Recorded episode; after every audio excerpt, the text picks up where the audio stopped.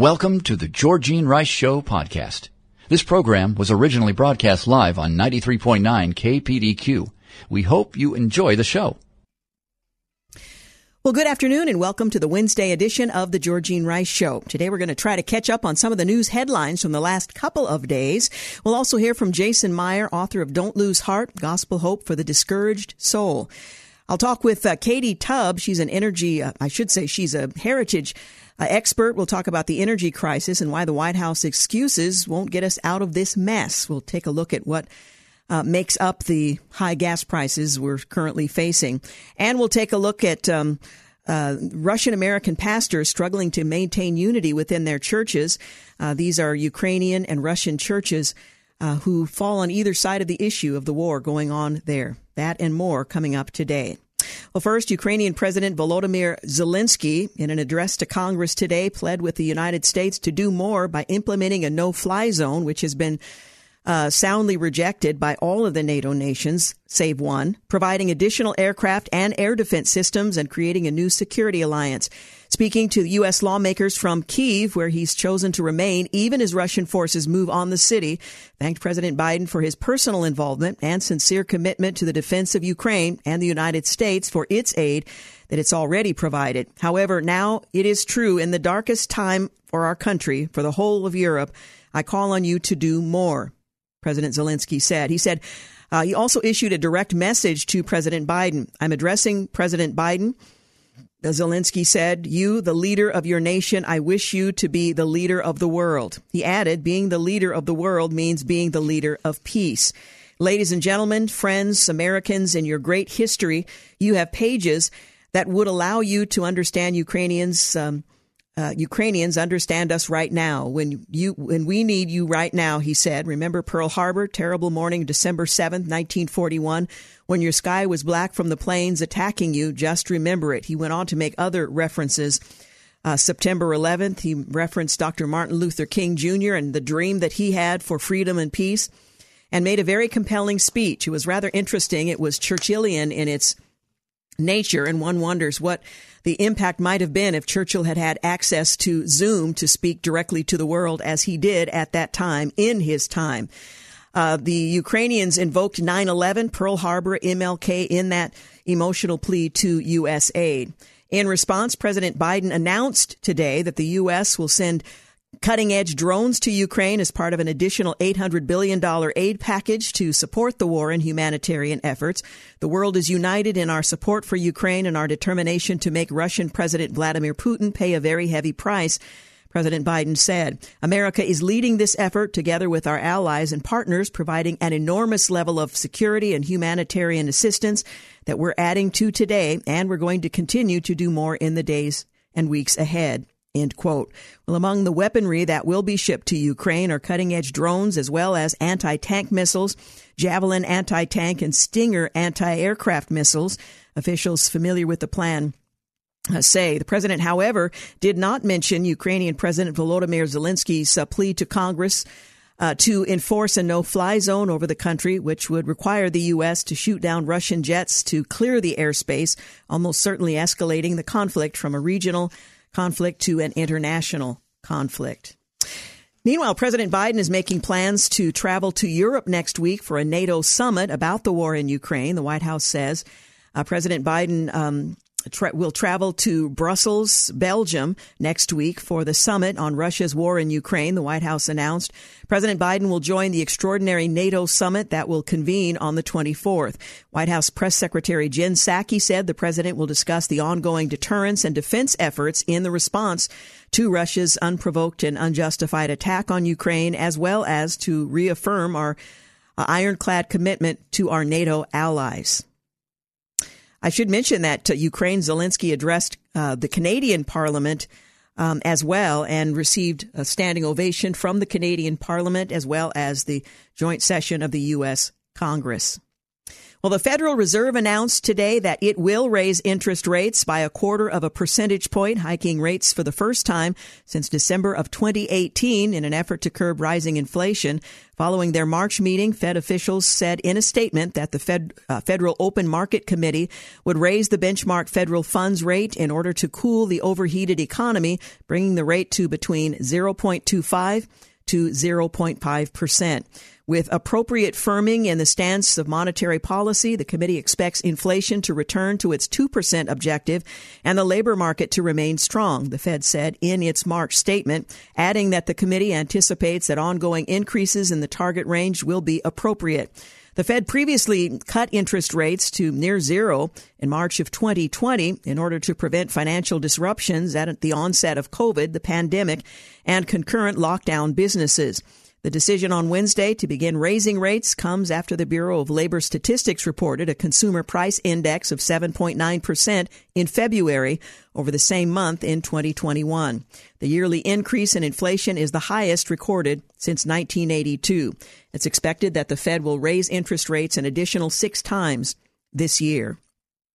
In other news, in an address early Tuesday, the Ukrainian president predicted victory over Russian President Vladimir Putin forces in Ukraine and offered Russian troops a chance to survive by surrendering. As for Russian cyber attacks, Russian based cyber attacks against U.S. targets have been well tested, according to a cybersecurity executive speaking to Fox Digital. Fox News Digital. In an alleged climate coup, world leaders have accused Russia of funding environmental groups in Europe to steer nations away from energy independence. A woman led data battalion, also called a detallion, aims to document Russia's invasion using civilian videos. And authorizing foreign airline seizure, Vladimir Putin signed a law Monday allowing Russian airlines to seize foreign owned airplanes so they can be redeployed for domestic flights. You're listening to the Georgene Rice Show. We'll continue to uh, look at the news in this next segment. And then we'll hear a conversation with Jason Meyer. Don't Lose Heart is the subject of his book, published by Baker Books, Gospel Hope for the Discouraged Soul. You're listening to the Georgene Rice Show. You're listening to the Georgene Rice Show podcast. It's aired on 93.9 KPDQ. Hey, we're back. You're listening to the Georgene Rice Show. Coming up later this hour, Jason Meyer, Don't Lose Heart. That's coming up in our next couple of segments. Well, President Biden was rebuffed in calls with Saudi Crown Prince Mohammed bin Salman and UAE's, United Arab Emirates, Sheikh Mohammed bin Zayed Al Nahyan. Not sure why. In a case of high stakes fundraising, the Democratic National Committee reportedly pulled in more than $14 million last month, despite sagging numbers. And the, the Idaho, Idaho House, that's a little tough to say, passed a bill banning abortions after six weeks and allowing family members to sue any doctor who performs one. Well, saying this is insane, retired Marine Colonel Mitchell Swan, a Republican candidate for Georgia's 10th congressional district, released a video ad Tuesday opposing President Biden's woke focus in the military amid Russian President Vladimir Putin's invasion of Ukraine. House Republicans are investigating why in August of 2021, the United States released a Russian cyber criminal from federal custody early. The New York Times was criticized for publishing an essay by the head of a communist China linked think tank without disclosing his affiliation. And in a First Amendment misunderstanding, the Miami Herald Capitol Bureau chief was accused of misunderstanding the Constitution after saying Floridians' First Amendment rights are under attack. MSNBC host Jonathan Capehart uh, appeared to call rising state GOP leaders bigots for bills targeting progressive issues bigotry apparently being redefined as anything opposing a, prog- a progressive view. Senator Tom Cotton says the Poland MiG fiasco reveals President Biden's timid leadership in Ukraine. And Rebecca Grant points out that according to the White House, Vladimir Putin's strategy is escalation without an end game. But she warns, don't you believe it. Representative Steve Scalise reminds that last summer, Vladimir Putin and the world watched President Biden's embarrassing withdrawal from Afghanistan. The Fed rate hike, well, the Federal Reserve uh, started raising interest rates this week for the first time in three years. Chinese authorities locked down an entire province in Jilin, which shares a border with North Korea and is home to 24 million people in order to contain the latest outbreak of uh, outbreak rather of COVID. Beijing has relied on strict lockdowns and massive testing efforts to control previous outbreaks, attempting to bring COVID cases in the country to zero. The lockdown in Jilin marks the first time since the pandemic began more than 2 years ago that the authorities have resorted to shuttering an entire province. However, that strategy is now being tested with the largest outbreaks China has seen since the beginning of the pandemic in 2020. In a bit of March Madness psychology, every year the NCAA men's basketball tournament features an underdog team that upsets a powerhouse school, gaining national attention. Who will it be this year?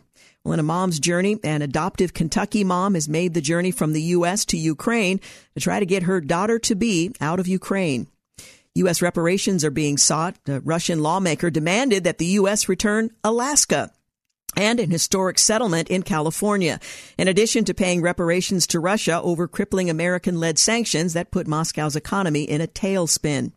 While calling it inhumane suffering, a Ukrainian coordinator for humanitarian corridors being set up uh, to evacuate civilians says cities like Mariupol are on the verge of annihilation. Putin has shut down independent media from putting a harsh spotlight on the handling of his handling of the state TV staffer who dared to defy the regime. And Ukraine aid package, President Biden announced uh, earlier today, a billion dollars in military assistance.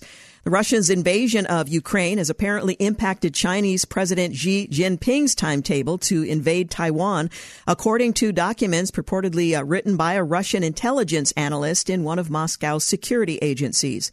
And a Russian born American told Fox News that sanctions imposed on Russia by the West are taking a significant toll, but are also rallying Putin's support. In a perfect storm, Republicans say President Biden's capitulation to the left on green energy created the perfect storm for Putin to invade Ukraine. And yet another VP slip, a social media account for the vice president, stated Tuesday in a now deleted tweet that the United States is supporting Ukraine in defense of the NATO alliance, of which Ukraine is not a member. In a familiar Biden snafu, President Biden mistakenly referred to Vice President Kamala Harris as the First Lady during remarks on Equal Pay Day. He later joked about the gaffe. Pushing the progressive agenda, Democrats in the House plan to urge the president to ban drilling on federal lands amid record gas prices and the Ukraine war. Seeing the daylight, the Senate passed a bill by unanimous consent Tuesday that would make daylight saving time permanent. And a Russian journalist has been released. The journalist who disrupted a live Russian newscast to protest the war in, with Ukraine was released after being interrogated and fined. Putting Buttigieg on the hot seat, CNBC's Joe Kernan uh, pressed Pete Buttigieg on House Speaker Nancy Pelosi's claim that government spending would reduce the national debt.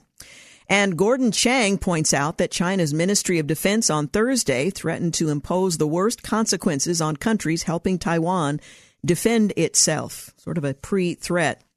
And Brooke Goldstein suggests the Biden administration is looking to use Russia's war in Ukraine as cover to finalize a nuclear deal with Iran while the world is distracted. And that deal is being negotiated by the Russians. The Fed hike is coming and has come, uh, the Reserve uh, will raise interest rates this week for the first time since 2018. This will affect Main Street. The University of Pennsylvania trans swimmer will look to close out a controversial season in three events, two of which Thomas ranks first in the nation. Despite the oil crisis, new drilling permits plummeted 85%. The Biden administration has considerably slowed its approval of new oil and natural gas leases on public lands, despite facing pressure to be more aggressive and urge fossil fuel companies to increase their production in the face of high domestic energy prices. From the Wall Street Journal, Mr. Biden has dispatched officials to cajole the, Sa- the Saudis to pump more oil, but they won't take the president's call. The mob bosses of Venezuela and Iran will have to be bribed with U.S. sanctions concessions to be able to sell more. Why not do everything possible to expand American energy production instead? They ask, well, the question will give the president a choice. If he says yes, so we can hold him to that policy standard. But if Mr. Biden says no, we'll know he's siding with the climate emissary, John Kerry, and the progressive left against the urgent economic and strategic interests of the United States. The voters can judge accordingly. Again, that's the Wall Street Journal. Russia's National Guard chief Viktor Zolotov admitted not everything is going as fast as we would like. From another story, the Ukrainian military says it has repelled a Russian attempt to take control of the strategic port of Mariupol. The Ukrainian military's general staff said in a statement that Russian forces retreating after suffering losses. Uh, this report from the front lines includes a timeline map showing where Russia advanced, then stalled, and in some cases lost ground.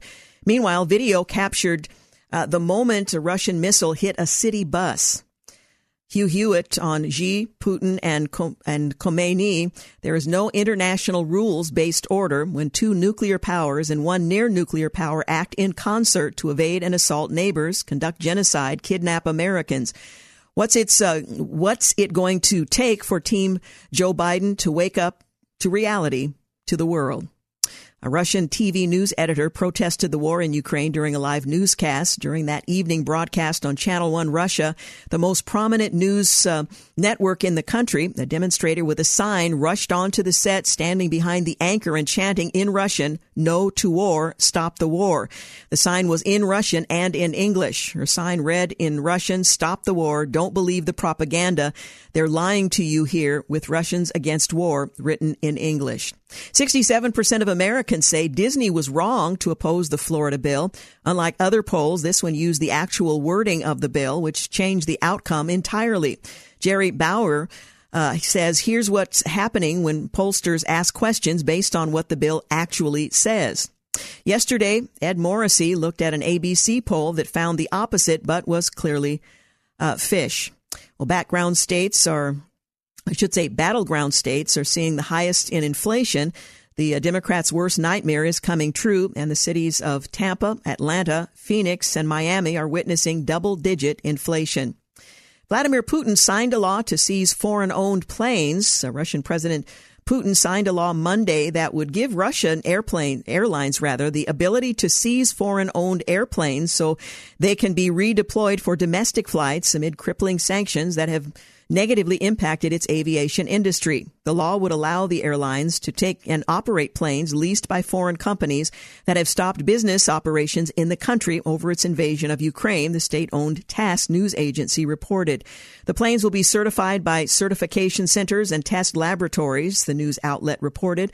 The move is an attempt to circumvent Western sanctions that have resulted in multiple countries, including the United States, closing their airspace to Russian airlines.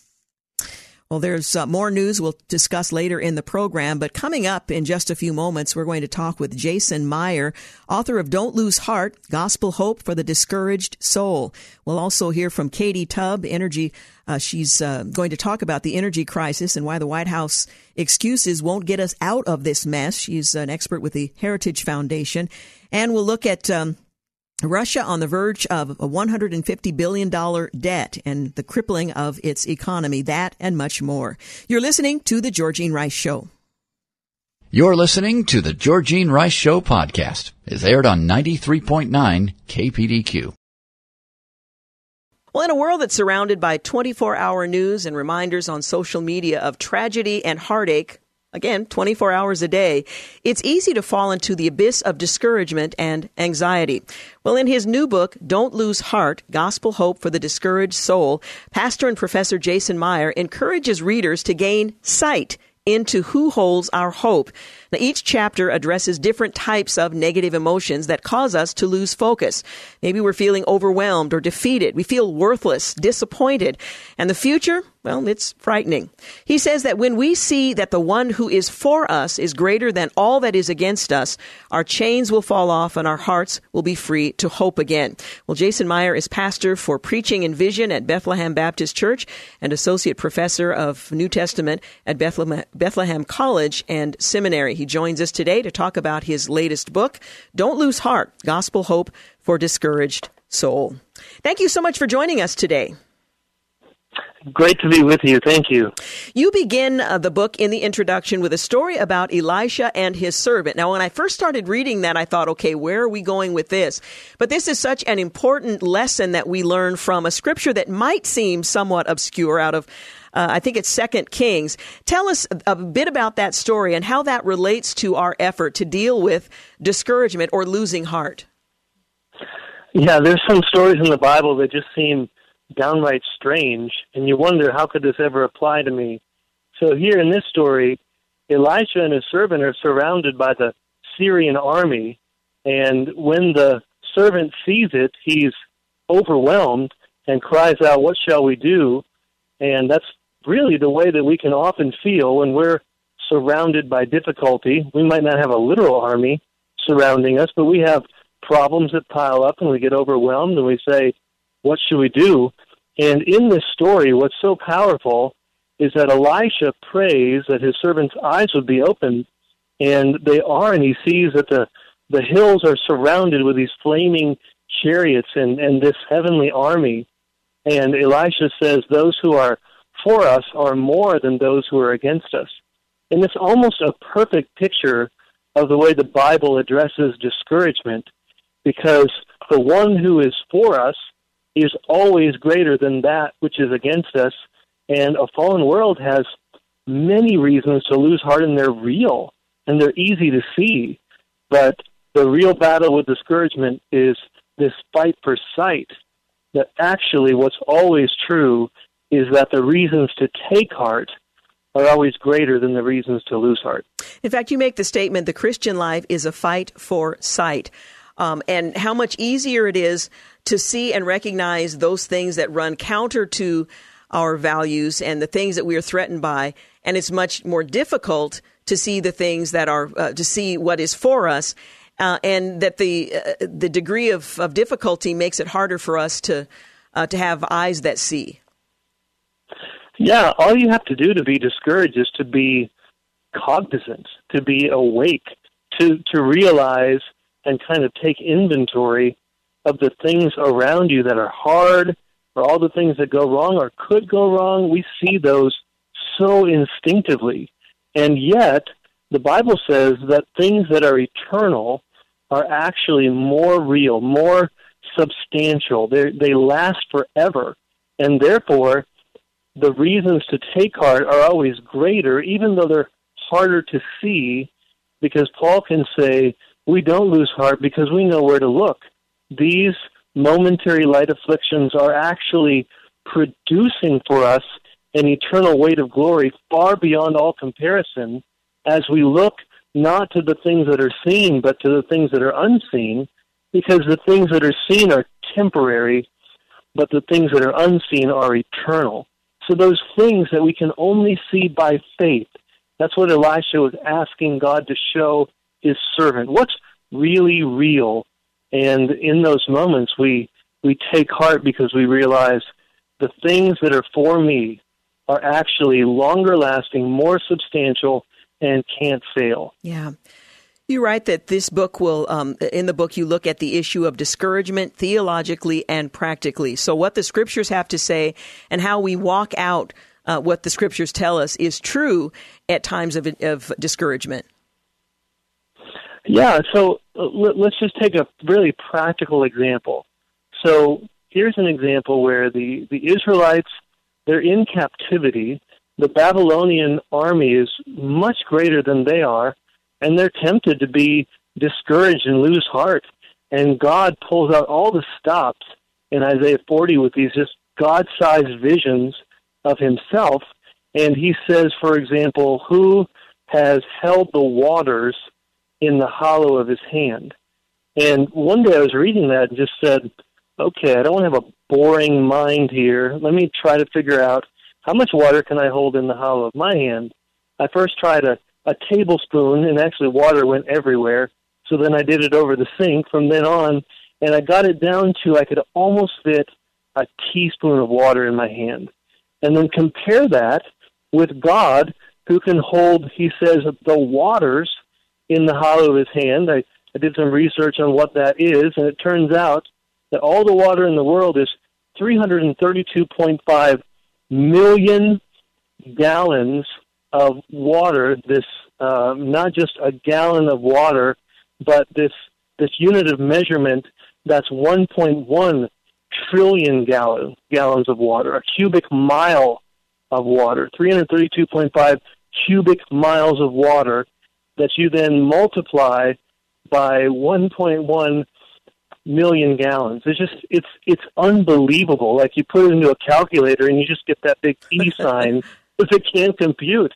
And in that moment, what happens is that you're forced to resize the situation rather than telling your God how big your problems are. You can start telling your problems how big your God is and realize God is the one that holds the hollows, the water in the hollow of his hand. He's the one for whom the nations of the world are like dust on a scale, like a drop in the bucket.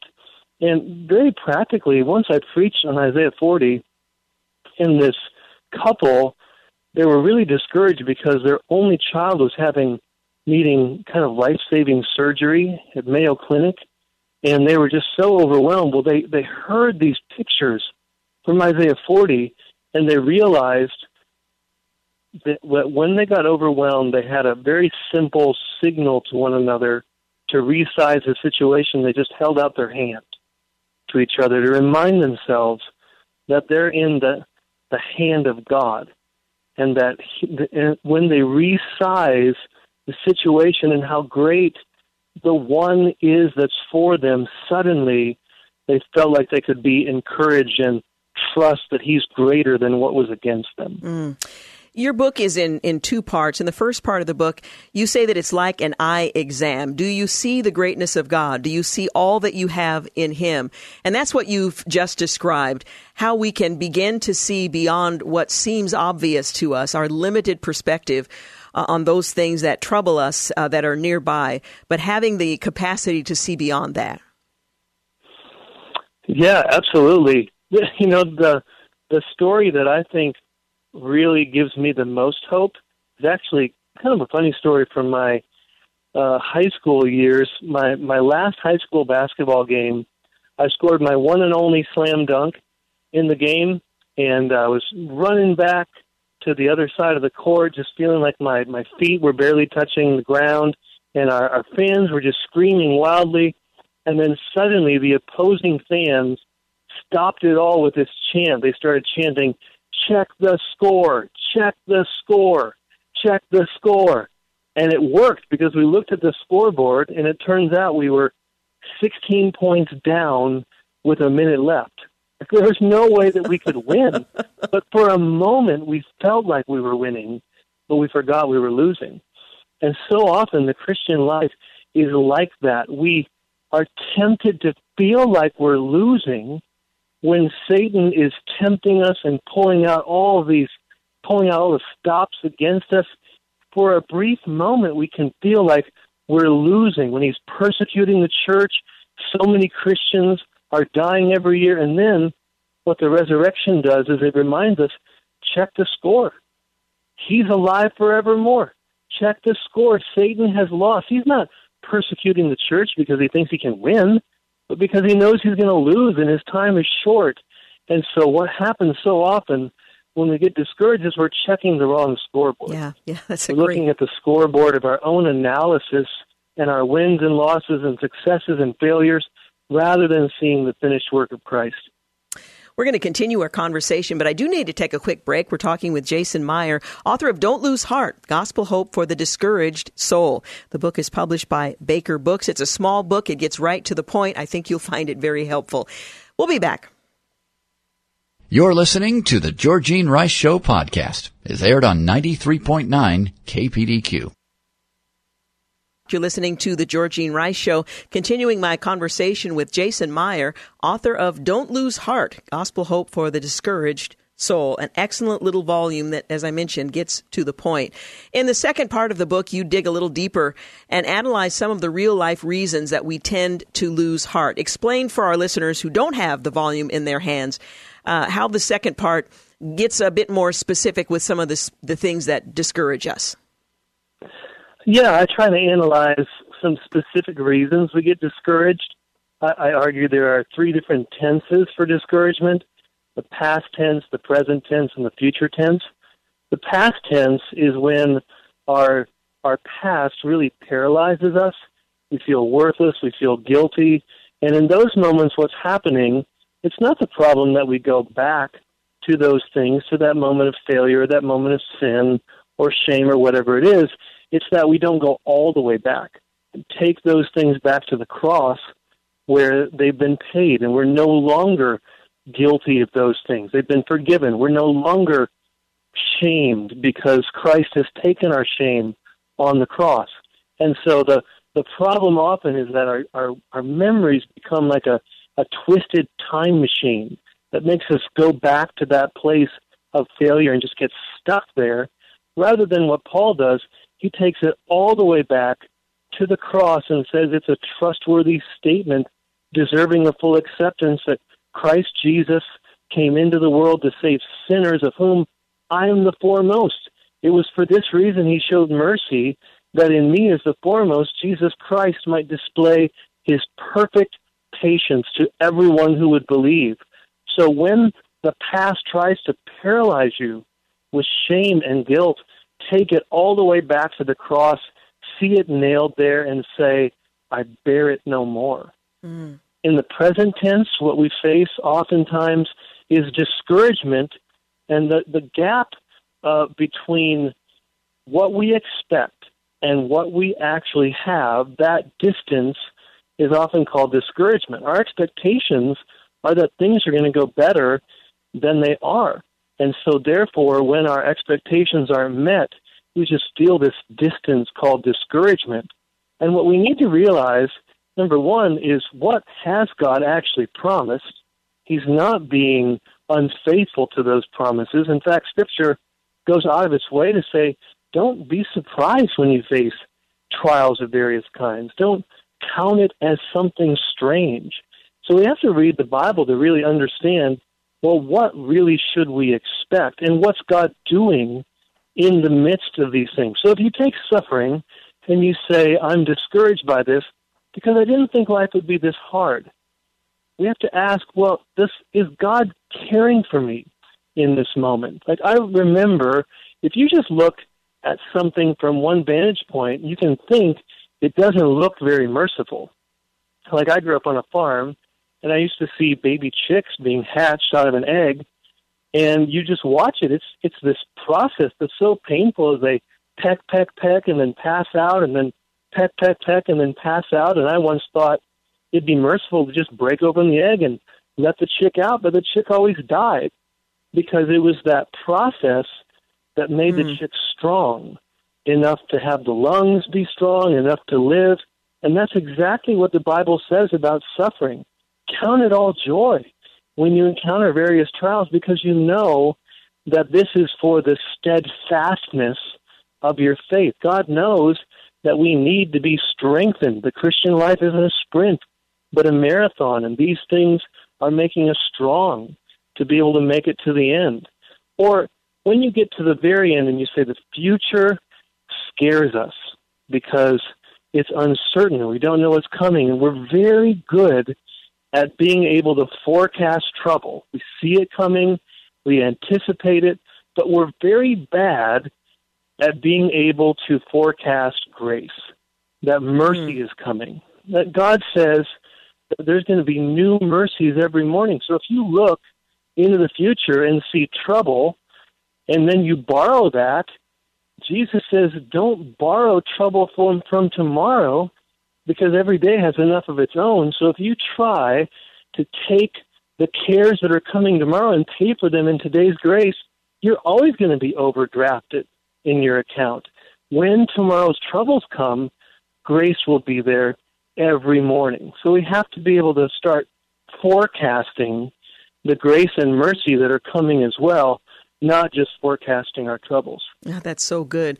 One of the points that you make, you say it's a crucial point of context and understanding um, this process that we go through is that we were not meant to try to defeat discouragement on our own. And you offer a couple of examples. You make reference to Hebrews 12:1, but you also tell the story, a really a remarkable story about a young man uh, at Hanna High School who was on the cross country team in Anderson, South Carolina. Talk a little bit about the importance of being a part of a community when we're going through times of discouragement and, and that illustration that you offer in the introduction of the book. Yeah, I'll never forget reading that story about Ben Comen. Ben Comen had cerebral palsy, And so that condition caused him to fall constantly because he didn't lift his feet high enough when he ran. So he tripped on everything, and then he fell really hard because his brain couldn't send signals fast enough to get his arms underneath him to cushion the fall. So you'd be watching him run and fall and get up and be bloodied and bruised, and people in the stands, grown men, would just be in tears watching his perseverance because he kept getting up and he always finished every race, even though he finished last every race, he finished. And what would often happen is that when the other runners would finish running their race, they would stop at the finish line after they got done and they would come back to where Ben was and make sure in solidarity they were running with him and they finished together, even people on the opposing team. And when you look at Hebrews 12, 1 and 2, a lot of people envision the Christian life as it's my race to run, and they forget that all of those words in Hebrews 12 are plural. Let us together run the race with endurance that's set before us. We're not meant to run this race on our own. We're all going to fall and stumble, but Christians are supposed to link arms together and finish the race together. Mm, that's such a, a beautiful uh, illustration. We're talking about the book Don't Lose Heart Gospel Hope for the Discouraged Soul. I mentioned earlier in the program that I've spent the day watching the debate that's going on in Washington. Uh, as to whether or not to impeach the president, and it, it can be discouraging and overwhelming and uh, heartrending. It certainly is a, a national um, a rending of of our, our country. Um, uh, talk a little bit about uh, events that take place that we're not directly involved in, and how they might impact and feed into our sense of discouragement and how we deal with those things that don't directly involve us but influence um, the way we view uh, our, our own uh, situation and our discouragement. Yeah, you know, when you look at something that's happening like in the political sphere, it's it's really important to go back to what are the actual promises that we've been given. I remember Chuck Colson, who started the ministry uh, prison fellowship after Ronald Reagan had done one of these rallies, and they actually were. He had just left, and there was this kind of pandemonium. People were so encouraged in everything that was happening, and, and Chuck Colson in that moment actually said, "Let's all remember, the kingdom of God does not arrive on Air Force One." Hmm. and it's a, a good reminder for us because we're tempted to put our hope in horses and chariots, yeah. and it's not wrong to use horses and chariots. It's not wrong to participate in the political process, but over and over in Scripture it says it's wrong to trust in that. Yes. To put your hope in the wrong things that can fail you. Boy, that's such a, an excellent reminder as things unravel in Washington that have an impact on us wherever we happen to live in the country. We're just about out of time, but what what is the main thing you want your readers and our listeners today to take home from Don't Lose Heart uh, in terms of dealing with a discouraged soul? Yeah, the the way that I end the book is the way I'd want to end every conversation I'm in. I feel like um, the the one truth that you can cling to, whatever you're going through, right? Like right now, if you just can't see what's what's the reason for this, am I going to make it through this? I remember in Minneapolis, our church is right next to the stadium where the Vikings play, US Bank Stadium, and I got to see it being built and it started off as just this massive hole in the ground. Couldn't believe how deep they had to dig for this thing. And then uh, one of our pastors said, "Hey, everybody, how do you like the new stadium?" And everybody laughed because it was just a big hole in the ground. And he said, "Yeah, you're right. Of course we're laughing, but it's not done if if that was the end product, we'd have some serious questions for the architects. But it's the same point when we realize and look at our own life and have to say, God's not done. He's still at work. We haven't seen the final product, so we can't question the architect. And in fact, when you read the Bible, you see this again and again. He wasn't done when Joseph was in prison, or Jeremiah was in the pit, or Jonah was in the fish. Shadrach, Meshach, and Abednego in the fiery furnace, Daniel in the lion's den. He wasn't done. When Sarah's womb was barren, Ruth was a widow. Virgin Mary was told she would bear a son. Wasn't done when Goliath was taunting the armies of Israel, or Jezebel killed the prophets of Israel, or the Babylonians destroyed the temple of Israel. He wasn't done. And he wasn't done when Jesus was mocked and nailed to the cross and buried in the tomb. What we need to see right now in our life is take that narrative from Scripture and remind ourselves whatever you're going through, God's not done. He's going to work all things together for our good. Amen. Uh, once again, the book is titled Don't Lose Heart Gospel Hope for the Discouraged Soul. Jason Meyer, thank you so much for talking with us today. And I would encourage our listeners to check out the book. It's published by Baker Books and available in bookstores. Thank you for being with us today. Thank you so much. Yeah, excellent, excellent. Don't lose heart. Gospel Hope for the Discouraged Soul. We've got news and traffic at the top of the hour, so stay with us. You're listening to the Georgene Rice Show podcast. It's aired on 93.9 KPDQ. Well, good afternoon and welcome back. You're listening to the second hour of the Georgene Rice Show. Looking back just a bit, on the day that uh, President Biden took office, his Department of the Interior issued a memo suspending the authority of local Bureau of Land Management offices to approve leases, drilling permits, and mining operations, plans that would support America's oil supply. Six days later, a second memo was sent out by political appointee Laura Daniel Davis, extending the suspension of local authorities indefinitely and making the fate of all future leasing and drilling permits contingent on her personally rubber stamping them. Well, a month ago, on the 15th of February, as the conflict in Ukraine took a turn for the worse, and Western nations retaliated against Russia with economic penalties amid already record high gas prices, the president told the public, told us, we're prepared to deploy all the tools and authority at our disposal to provide relief at the gas pump. And he assured us last week it's simply not true that my administration or policies are holding back domestic energy production. That's simply not true. But the Biden administration intentionally handicapped the domestic oil industry from day one as part of its mission to transition the U.S. to a green economy. So, who or what is responsible for the high gas prices that we're enjoying, and what can be done about it? Well, joining us to talk about it is Katie Tubb. She is a senior policy analyst for the energy and environmental issues in the Thomas A. Roe Institute for Economic Studies at the Heritage Foundation. Thank you so much for joining us to help clear up some of this confusion. Oh, thanks for having me on and inviting me into the conversation.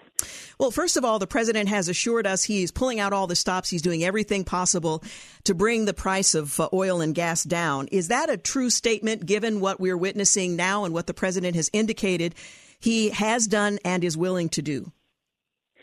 Absolutely not. And I, I don't honestly don't understand how he can say that because if you look at um, even just look at his oil import ban um, concerning Russia in that statement, he said, We're not going to accept any more oil imports from Russia. And the next sentence was, And we shouldn't be using oil anyway. We need to transition faster to wind and solar.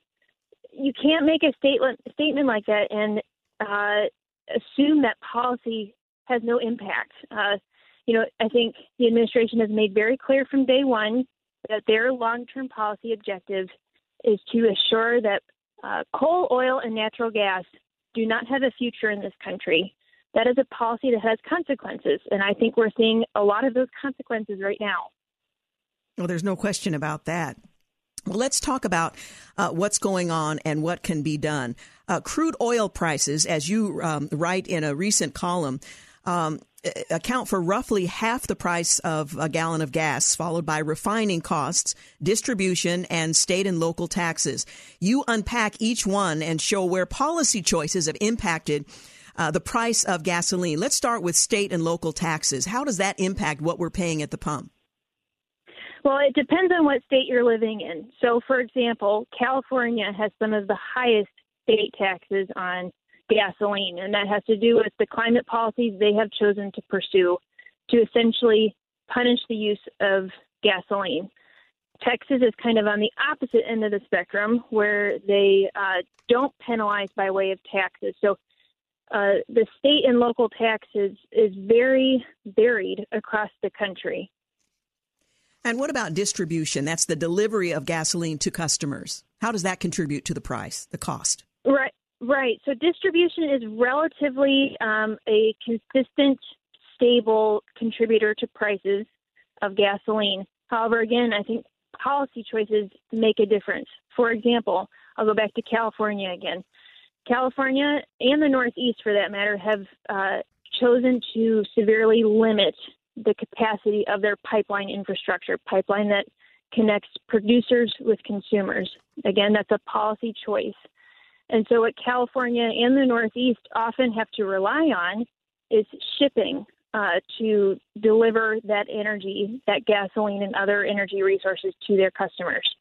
Uh, but unfortunately, we have a hundred year old law on the books called the Jones Act, which severely limits uh, the options people have to use for ships between two U.S. ports. And that severe limitation increases prices that ultimately get passed on to customers. So we have a mix here of state policy choices and federal policy choices that increase the cost of energy. But the emphasis on policy choices that are impacting the cost. Yes.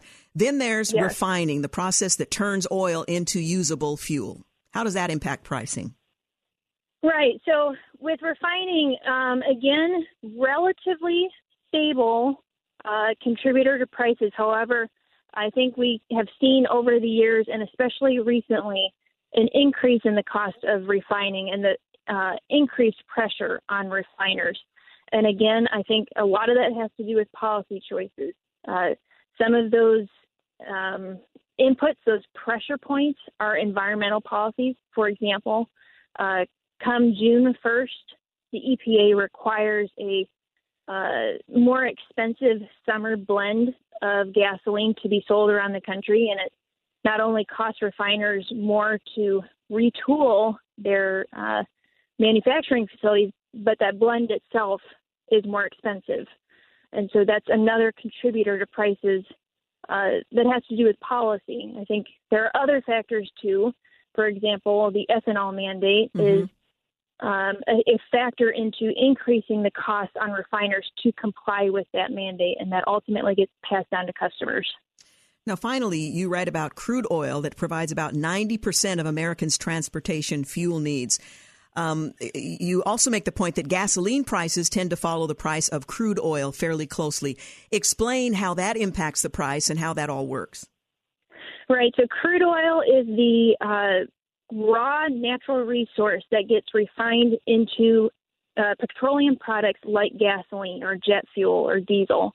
So, it's the main driver of the price of gasoline. So, when crude oil prices go up, gasoline goes up. Um, and crude oil is a globally traded commodity. So no one energy producer, no one company can totally control the price of crude oil and therefore the price of gasoline. Um, but I think that kind of gets back to where we started this conversation is there are policies that influence that price, you know, for better or worse. And I think what we're seeing under the uh, Biden administration is a dedication to policies that restrict supply and discourage the use of oil, uh, such that it makes it very difficult for both producers and consumers to deal with global change in that market. And it also increases those prices. And that's by design. It's not inadvertent. Even in the middle of a national security near crisis and with the, the prices as steep as they are today, the president remains adamant that the solution isn't to use the energy resources that we have. Exactly. You know, if you go back to that uh, executive order last week when President Biden announced the uh, import ban on Russian oil, I think it's a very clear statement of his strategy and how he thinks about this situation. He thinks the solution is to use a very narrow set of energy technologies, generally wind, solar, electric vehicles.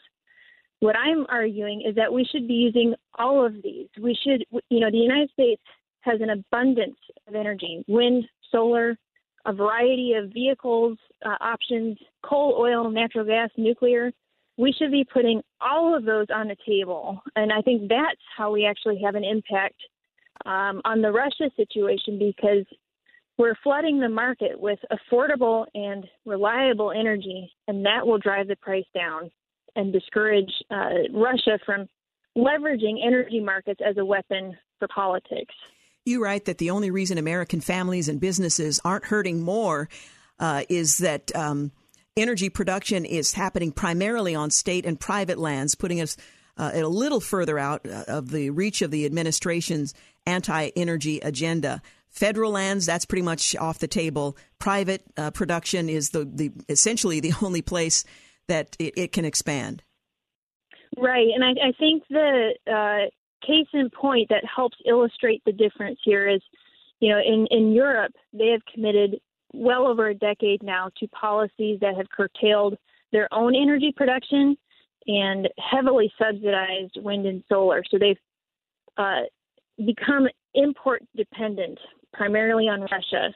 And the consequence of that is they're seeing prices that are easily four and five times higher than what American consumers are paying.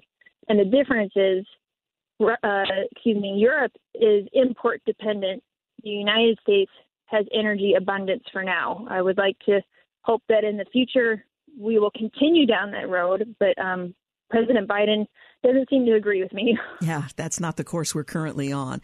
Well, Katie, thank you so much for helping us better understand the situation as we continue to follow what the administration will and will not do to relieve us of the pressure and to uh, deal with what I believe is a national security issue long term. Thank you, Katie. Uh, Thank you. Bye bye. Once again, Katie Tubb is Senior Policy Analyst at the Thomas A. Roe Institute for Economic Policy Studies at the Heritage Foundation. You're listening to The Georgene Rice Show. We'll take a quick break and we'll be back. You're listening to The Georgene Rice Show podcast. It's aired on 93.9 KPDQ. Hey, welcome back. You're listening to the Georgene Rice Show. We want to continue our march through some of the headlines from the last couple of days. We had a radiothon yesterday, so didn't have the opportunity to cover some of the headlines. USA Today named a man as one of the uh, women of the year. It's not a it's not an onion headline. It's where we live today. They honored the man Rachel Levine as the highest ranking openly transgender official when the Senate confirmed her as Assistant Secretary of Health in October 2021. Well, the insults to women continue from Matt Margolis. In fairness, even Kamala Harris was included among the uh, honorees, so the bar must be really, really low. But it is still insulting that Rachel Levine, a biological man, was included on the list. The Idaho legislature passed a six week abortion ban. It passed overwhelmingly, and it's headed to the desk of Republican Governor Brad Little. Leaked documents reveal a Wisconsin school district is hiding children's gender changes from their parents. The instruction was part of several recent staff development sessions for teachers in the uh, Eau Claire Area School District in central Wisconsin that focused on safe spaces, gender identity, microaggressions, and oppression. According to one of the trainers, parents who disagree with their kids about gender identity issues are guilty of a form of abuse. The trainers also encourage the teachers to be activists, to vote, to demonstrate, and to protest. So pitting the teachers who have your child's best interest at heart against the parents who are abusers. Well, the public wants more support for Ukraine. A Pew Research poll shows a plurality of Americans say the U.S. is not providing Ukraine with enough support. Democrats are uh, uh, spit on the issue, split rather on the issue. So this makes a Biden decision much easier, as announced more aid to Ukraine earlier today. San Francisco is now boycotting 28 states because those states aren't woke enough for the leadership of San Francisco, which demands you support all abortion and transgender ideologies. Byron York points out that San Francisco is now boycotting most of the United States. California's governor has resisted calls to suspend gas taxes. Governor Gavin Newsom claims removing the tax that disproportionately hits the poor would somehow help oil companies. Okay. California State Comptroller um, candidate Lanhee Chen says the Sacramento politicians don't want to give California drivers the relief they desperately need from soaring gas prices. So here's an idea. They should at least give us transparency into how much we are paying in gas taxes. Every Californian should see at the pump how much in state taxes, fees, and surcharges we're paying for each gallon of gas. We can easily see how much in taxes we pay on pretty much everything else we buy, with gas prices near $6 a gallon. Let me repeat that. With gas prices nearly $6 a gallon, Californians deserve to understand how much of that is going to Sacramento. British publisher uh, censored the mention of Taiwan to appease China. So it doesn't just happen here in the United States. Sadly. According to a new poll, vast majority of Americans oppose cancel culture. At 77%, they view canceling as harmful to American society, and 79% support the right to public religious expression. A Russian tennis star has been told to denounce Putin or be banned from Wimbledon. Now, the tennis star is not Putin. He's, this tennis star isn't the person who called for the invasion of Ukraine yet. That person is being held accountable. Sports Minister Nigel Huddleston said, we need some potential assurance that they are not supporters of Vladimir Putin and we are considering what requirements we may need to try and get some assurance along those lines. Well, Starbucks is seeking to phase out disposable cups Maybe they'll just have you cup your hands and they'll pour the hot coffee into them. Seems deep down Starbucks seeks to phase out Starbucks. Soon you'll be required to uh, bring your own cup to buy a $7 cup of coffee. Uh, anything a woman can do, a man identifying as a woman can do better. As I mentioned, USA Today just announced its choices for Women of the Year, and one of the individuals is not actually a woman. For its annual recognition, the left media outlet picked Assistant Secretary of Health and Human Services Rachel Levine, who spent most of his life as the male he is, a man who identifies now as a woman. In introducing Levine, USA Today writes, Every day across our country, USA Today's Women of the Year lead and inspire, promote and fight for equity, give others a place to seek help and find hope. They are strong and resilient women who have been champions of change and courage, uh, courage, often quietly, but with powerful results, and often despite their own challenges. Hmm. Well, it appears that USA Today has just increased the difficulty threshold for actual women to meet its influential women standard, as now they will be competing with biological men for the honor as well. Ohio has become the 23rd constitutional carry state. Uh, the latest state to recognize and promote its citizens' Second Amendment right, Buckeye State Republican Governor Mike DeWine signed Senate Bill 215 into law, which allows for residents aged 21 and up who legally own a firearm to conceal carry without requiring a permit to do so. The legislation's co-sponsor, State Senator Niraj Antani, explained the Constitution of the United States does not require you to have a permit or license to exercise the rights that are prescribed in the Constitution. Among those rights is the Second Amendment, which is the right to bear arms.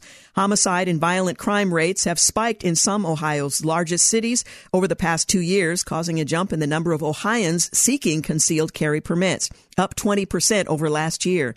Now, the last hurdle for law abiding citizens to exercise their Second Amendment has been removed. End quote. GOP states are defending pro, uh, preborn life.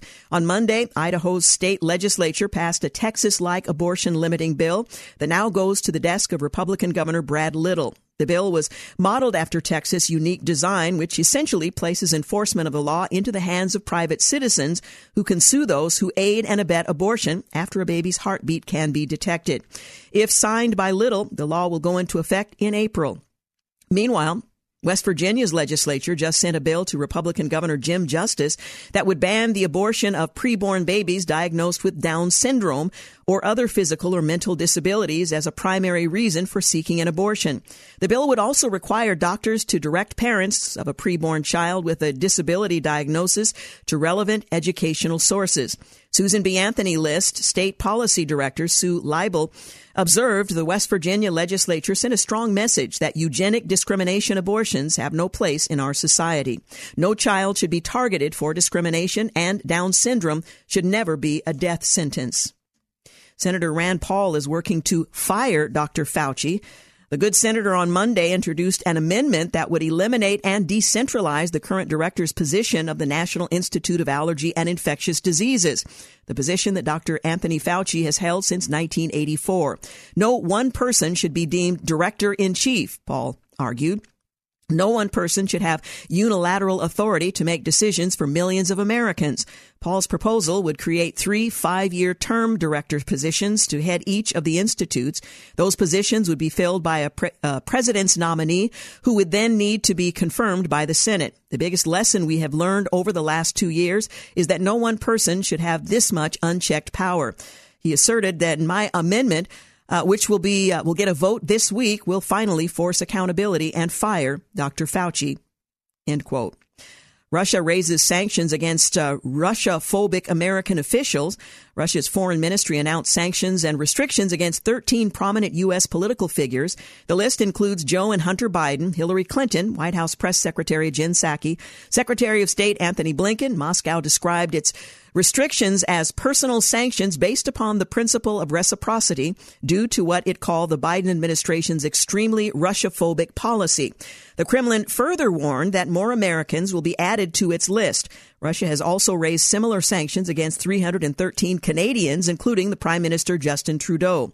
As these sanctions will have almost no real impact on those targeted, however, Vladimir Putin's real objective is a PR move designed to build solidarity with Russian people suffering under punitive global sanctions thanks to his invasion of Ukraine. And the Senate votes to unmask travelers but the president promises to veto. The Senate voted 54, or rather 57 to 40 on Tuesday in favor of Senator Rand Paul's resolution to end Joe Biden's politically theatric travel masking mandate, saying today the Senate has enough, said enough is enough, and sent a message to unelected government bureaucrats to stop anti-science nanny state required of travel, requirement of travel mask mandates. He declared following the vote. Well, last week, as the mask travel mandate was set to expire, Biden's Transportation Security Administration announced another month long extension.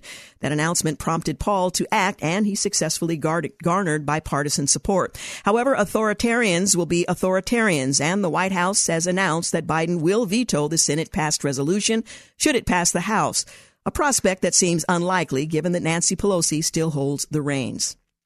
And finally, seasonal border crossings are still up. The number of migrants caught illegally crossing Joe Biden's open border in February totaled 164,973, a 60% increase from February of last year. You're listening to the Georgene Rice Show. We need to take a quick break, but I promise we'll be back. You're listening to the Georgene Rice Show podcast. It's aired on 93.9 KPDQ. Hey, welcome back. You're listening to the Georgene Rice Show. Ukraine's uh, capital has been barraged. Three EU nation leaders plan to visit. In fact, I believe they're there now. Joe Manchin comes out against President Biden's Fed nominee, Sarah Bloom Raskin, throwing her confirmation into doubt. She has since been withdrawn. A TikTok influencer blames high gas prices on Putin after the White House gives her talking points. Hmm. A trucker convoy brings traffic and honking to Washington, D.C. Mississippi's governor signs a critical race theory ban, and NBA's Kyrie Irving was forced to watch from the stands, triggering a $50,000 team fine for stepping into the locker room unvaccinated. Senate, uh, the Senate confirmed Shalanda Young as OMB director, and the president's anti-fossil fuel Fed nominee withdrew after confirmation stalls. Uh, as I mentioned, San Francisco boycotts most of the U.S. for insufficient wokeness, and Jussie Smollett's lawyer seeks emergency release after dangerous threats. New York failed to account for 4,100 COVID nursing home deaths, an audit says, and President Biden plans to travel to Brussels for NATO summit on Ukraine next week. Fox News cameraman was a Fox News cameraman was killed in Ukraine along with a Ukrainian woman who was uh, helping in that effort. Saudi Arabia is reportedly considering accepting the yuan, the yen, instead of the dollar for oil sales, and China has locked down an entire province in their struggle to contain a COVID outbreak. Well, on this day in history, 1521, Portuguese explorer Ferdinand Magellan and his crew reached the Philippines, where Magellan would be killed during a battle with natives the following month. 1802, President Thomas Jefferson signs a measure authorizing the establishment of the U.S. Military Academy at West Point, New York. 1926, rocket science pioneer Robert H. Goddard. He successfully tests the first liquid fueled rocket at his Aunt Effie's farm in Auburn, Massachusetts. 1945, during World War II, American forces declare they've secured Iwo Jima, although pockets of Japanese resistance remained. 1968, Senator Robert F. Kennedy Democrat from New York announces his candidacy for the Democratic presidential nomination. 1991, U.S. skaters Kristi Yamaguchi, Tonya Harding, and Nancy Kerrigan sweep the World Figure Skating Championships in Munich. But the uh, more colorful story is yet to come. 1994, Tonya Harding pleads guilty in Portland to conspiracy to hinder prosecution for covering up the attack on rival Nancy Kerrigan, avoiding jail but drawing a $100,000 fine. And finally, on this day in history 2014, Crimeans vote to leave Ukraine and join Russia, overwhelmingly approving a referendum that sought to unite the strategically important Black Sea region with the country it was part of for more than 250 years. Well, Russia, we're told, is spiraling closer to an historic debt default that could ripple throughout the global economy after the U.S. and its European allies hit the Kremlin with a slew of crippling financial sanctions. Now, the sad thing is the oligarchs and Vladimir Putin are the target, but the Russian people will suffer significantly. Moscow's invasion of Ukraine nearly one month ago, the biggest attack on European state in decades, elicited a raft of economic penalties from Western nations, including cutting off a key part of the central bank of Russia by preventing it from selling dollars, euros, and other foreign currencies in its roughly $630 billion reserve stockpile. Well, the financial fallout has prompted credit rating agencies to downgrade their long-term debt rating for the Russian government to junk status, with Fitch warning that international sanctions have brought a huge shock to Russia's credit fundamentals. It noted additional sanctions remain a distinct possibility.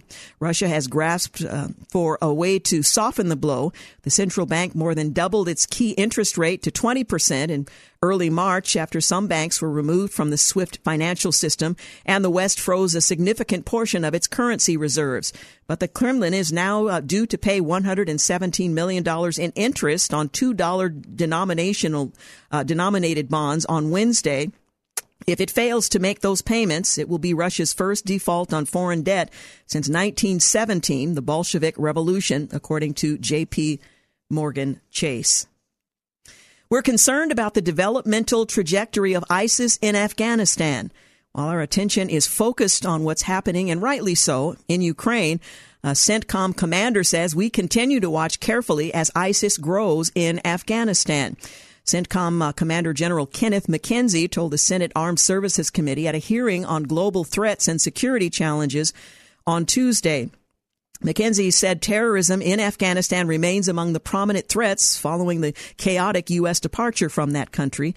We continue to watch carefully as ISIS grows.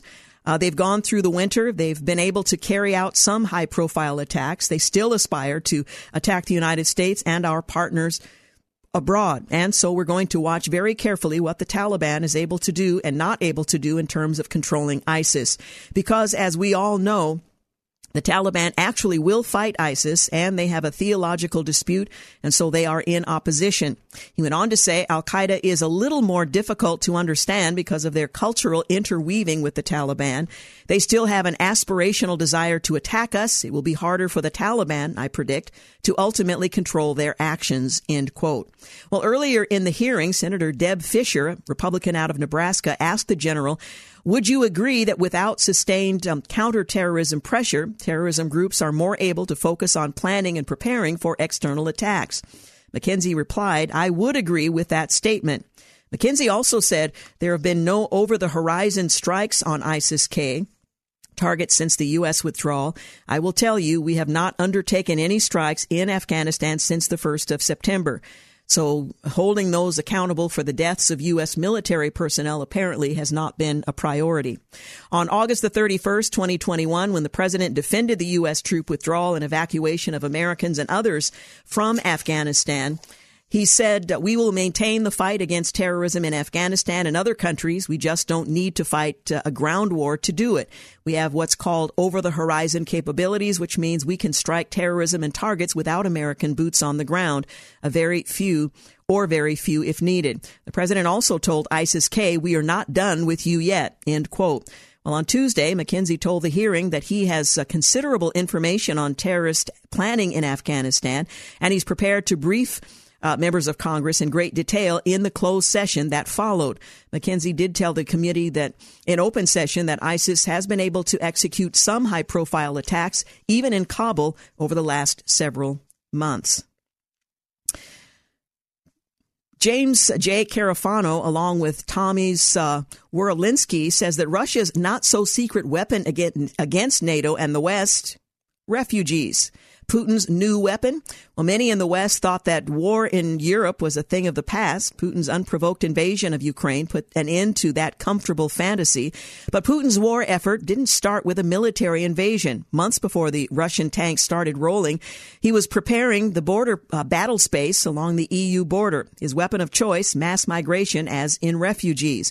In July of 2021, Moscow's puppet regime in Belarus began brutally driving thousands of desperate migrants to the Polish border. The forced migration was part of the hybrid warfare strategy designed by Moscow, and the West was ill prepared for it. You can blame the globalists for that. When the Soviet Union fell, they insisted that it marked the end of history. The bright new era would usher in a stateless society that dispensed with inconveniences like popular sovereignty and capitalism. Among the assumed blessings of this brave new world was the right of migration, which would help erase nations determining their own cultures, economies, and polity unique and magical it didn't happen quite that way. But uh, pushing for a borderless world not only undermines the stability of na- the nation state, it created new vectors that bad actors can attack their enemies uh, within. As an institutional policy, the right of migration has failed the test and left us tap dancing through a minefield of social, economic, and political problems. They point out that traditionally states manage their legal migration systems to sustain productive and thriving societies yet in the 21st century has already been marked by mass migrations driven by nonsensical political agendas and the acts of malicious adversaries. Syria is an example. They launched a refugee flood at Europe, and the first impulse of many Western leaders was to pretend this was little more than a humanitarian mission rather than an assault driving helpless, desperate people north to both pressure and destabilize Europe. In the United States, the new administration has adopted an open borders policy that has allowed millions to flood into the United States with virtually no vetting, no controls, no accountability. These actions constitute assaults on stable states. In addition to imposing massive burdens for taxpayers, they foster organized crime, drug epidemics, transitional or rather transnational terrorism, and other security threats and create political turmoil. Sound policies uh, built on public safety, fiscal responsibility, and national sovereignty are pushed to the side with predictable results.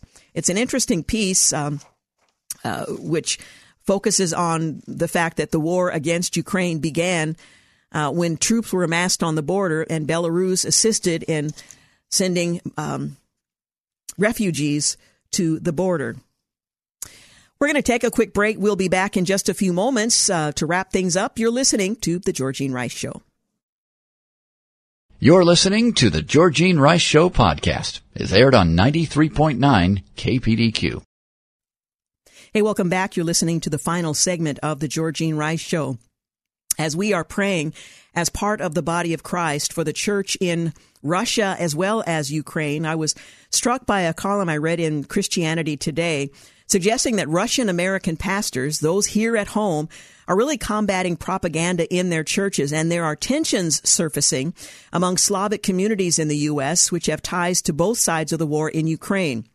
One pastor in Washington state, they actually quote, uh, quote uh, has relatives on both sides of the flight between Russia and Ukraine. And as uh, wartime propaganda makes its way into immigrant churches around him, he has a spiritual family on both sides as well. And it's threatening to split the church. Uh, you'll recall in uh, the Gospels, we hear one of the things that was uh, challenging in the early church, not the Gospels, but the epistles. One of the things that was uh, particularly challenging in the church were quarrels among believers, and that is a threat facing the, the Russian American, Ukrainian American church in uh, here in uh, the U.S. Evangelical pastors here leading churches where Russian Americans and Ukrainian Americans worship side by side see the stark but quiet tensions between those who believe Russian President Vladimir Putin's justification for the invasion and those who are decrying the injustice of the war. Many have ties to both countries, but the war has highlighted some long unspoken political divisions. This Washington state pastor leads Revival Baptist Church in Vancouver, Washington. It's a 400 person, mostly Ukrainian congregation. He grew up in Ukraine where one of his brothers is fighting and his parents are sheltering, but he was born in Russia where his sister now lives. It illustrates uh, some of the tension among believers in this country as well as others around the world. Um, his sister is also a Baptist. She supports the invasion, seeing it as a natural consequence of Ukraine siding with the European Union and the United States, and she believes that Ukraine should submit to, put, uh, to Putin. It's hard to discuss, he says. It's a heartbreaking for all of us. You can read more about that in Christianity Today, and it helps us, I think, as we pray for the church in general and for Ukrainian and Russian believers as they, like all of us, are trying to navigate through world events and maintain the unity that Jesus prayed for in John 17. They would know that we are Christians by our love for one another, and disunity and quarrels in the church is a major issue. We may uh, may not see it as important as it is, but according to Scripture, uh, quarreling and uh, disputes and dissension in the church is a tool of the enemy, and somehow uh, through our common heritage in Christ, working through all of that is a ma- should be at least a major priority. But there are genuine, sincere differences of opinion. Uh, different um, historic experiences, uh, different um, sources of information informing believers' views on the subject. We can pray without sorting through all of that, pray that God would somehow maintain unity in the church here at home, particularly the Russian Ukrainian uh, believers as well as abroad, because the enemy likes nothing more than to dis- to divide the church. When Jesus said how important it was for us to maintain the unity. Also, there was a piece written by Jayson Casper uh, that offered um, some insight into how Ukrainians are praying, what their priorities are, and we might join with them. Uh, he writes that the Ukrainian church needs support, but so do the individuals who shepherd the body of Christ. Often they are lost behind the headlines and statistics of war. Even their quotes fail to convey the full depth of their struggle.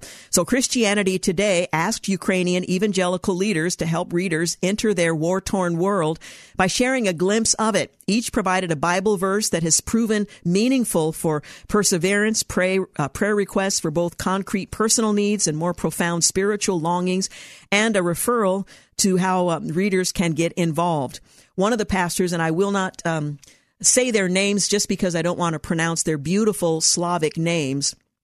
Uh, but he is the engagement director for Eastern Europe and Central Asia for Scholar Leaders International. The Bible verse that helps him persevere is Mark 14, 27 through 28, I will strike the shepherd and the sheep will be scattered. But after I have risen, I will go ahead of you into Galilee. He writes that sometimes we find ourselves with Jesus not because we followed him, but because he comes to us, as now in our brutal war with Russia. And he asks us, as he asked Peter at the Sea of Galilee, do you love me? Still, this comes after breakfast when he has taken care of us first. Uh, even when uh, we fail in the challenges of this war, his friendship is available for us uh, to revive in. And he says what he's praying for. I'm praying for my wife and many other wives who refused to be evacuated while their husbands stayed behind. But I am also praying that this war will shake the conscience of humanity and the theology of the church. No longer can we elevate the national, uh, a nationalism that so often requires others to be bought, uh, brought low as we see so many Christians adopting now in Russia. Another, a president of Odessa Theological Seminary, he cites 1 Corinthians 12, 26 and 27. If one part suffers, every part suffers with it. If one part is honored, every part rejoices with it. Now you are the body of Christ, and each one of you is a part of it. He says that last Sunday we celebrated our monthly Lord's Supper for the first time since the war began. The high point was in identification with the sufferings of fellow believers who have loved ones in neighboring nations still on the road searching for accommodation or who have perished in the attacks on so many Uh, in so many of our cities. But as I took the bread, I knew I was part of the body of Christ. He says he's praying for, praying through the rage of an almost tangible pain. Instead of my seminary routine, I am an emergency volunteer. Our lives have been smashed, our souls have been burnt, and there is no end in sight. For the wholesome, the wholeness of our community, our country to be restored, we want God to give spiritual insight and moral clarity to the world. Then this storm can turn against the aggressors and disperse them. Another is the foreign affairs director of the Ukrainian Pentecostal Church as the largest union of charismatic churches in Ukraine. It's part of an administration that's facilitating aid for evacuees throughout the region. The Bible verse cited is 2 Corinthians 6, 9 through 10. Known yet regarded as unknown, dying and yet we live on, beaten and not yet killed, sorrowful yet always rejoicing, poor yet making many rich, having nothing and yet possessing everything. Despite our many troubles, we must remember that today is the day of salvation. We do not feel it, but in Christ we have enough to open wide our hearts to serve the needs of those around us. What we're praying for? He says, I'm praying for supernatural restoration during this uh, the short nights of sleep. Everyone is doing their best physically, mentally, and spiritually, but some, and especially the youth, need delivery from post traumatic stress. Yet, amid the darkness of war, I am praying for the evangelization of the nations in the Russian Federation, with the gospel hidden by the black robes of the Orthodox priest. And it goes on from there. You can read more in uh, Christianity Today online, and I'll try to share more of their prayer requests and the scriptures that are inspiring those church leaders in Ukraine during the height of this uh, conflict as it continues. Well, you're listening to the Georgene Rice Show. I hope you will join us here tomorrow. I want to thank James Blend for producing and engineering half of today's program and Sam Moppin for engineering the other half of today's program. Thank you for making the Georgene Rice Show part of your day. Have a great night. Thanks for listening to the Georgene Rice Show podcast. If you'd like to download a podcast of the show or would like more information on today's guests, please visit the show at kpdq.com or on Facebook. Follow the show on Twitter at grice show and like us on Facebook.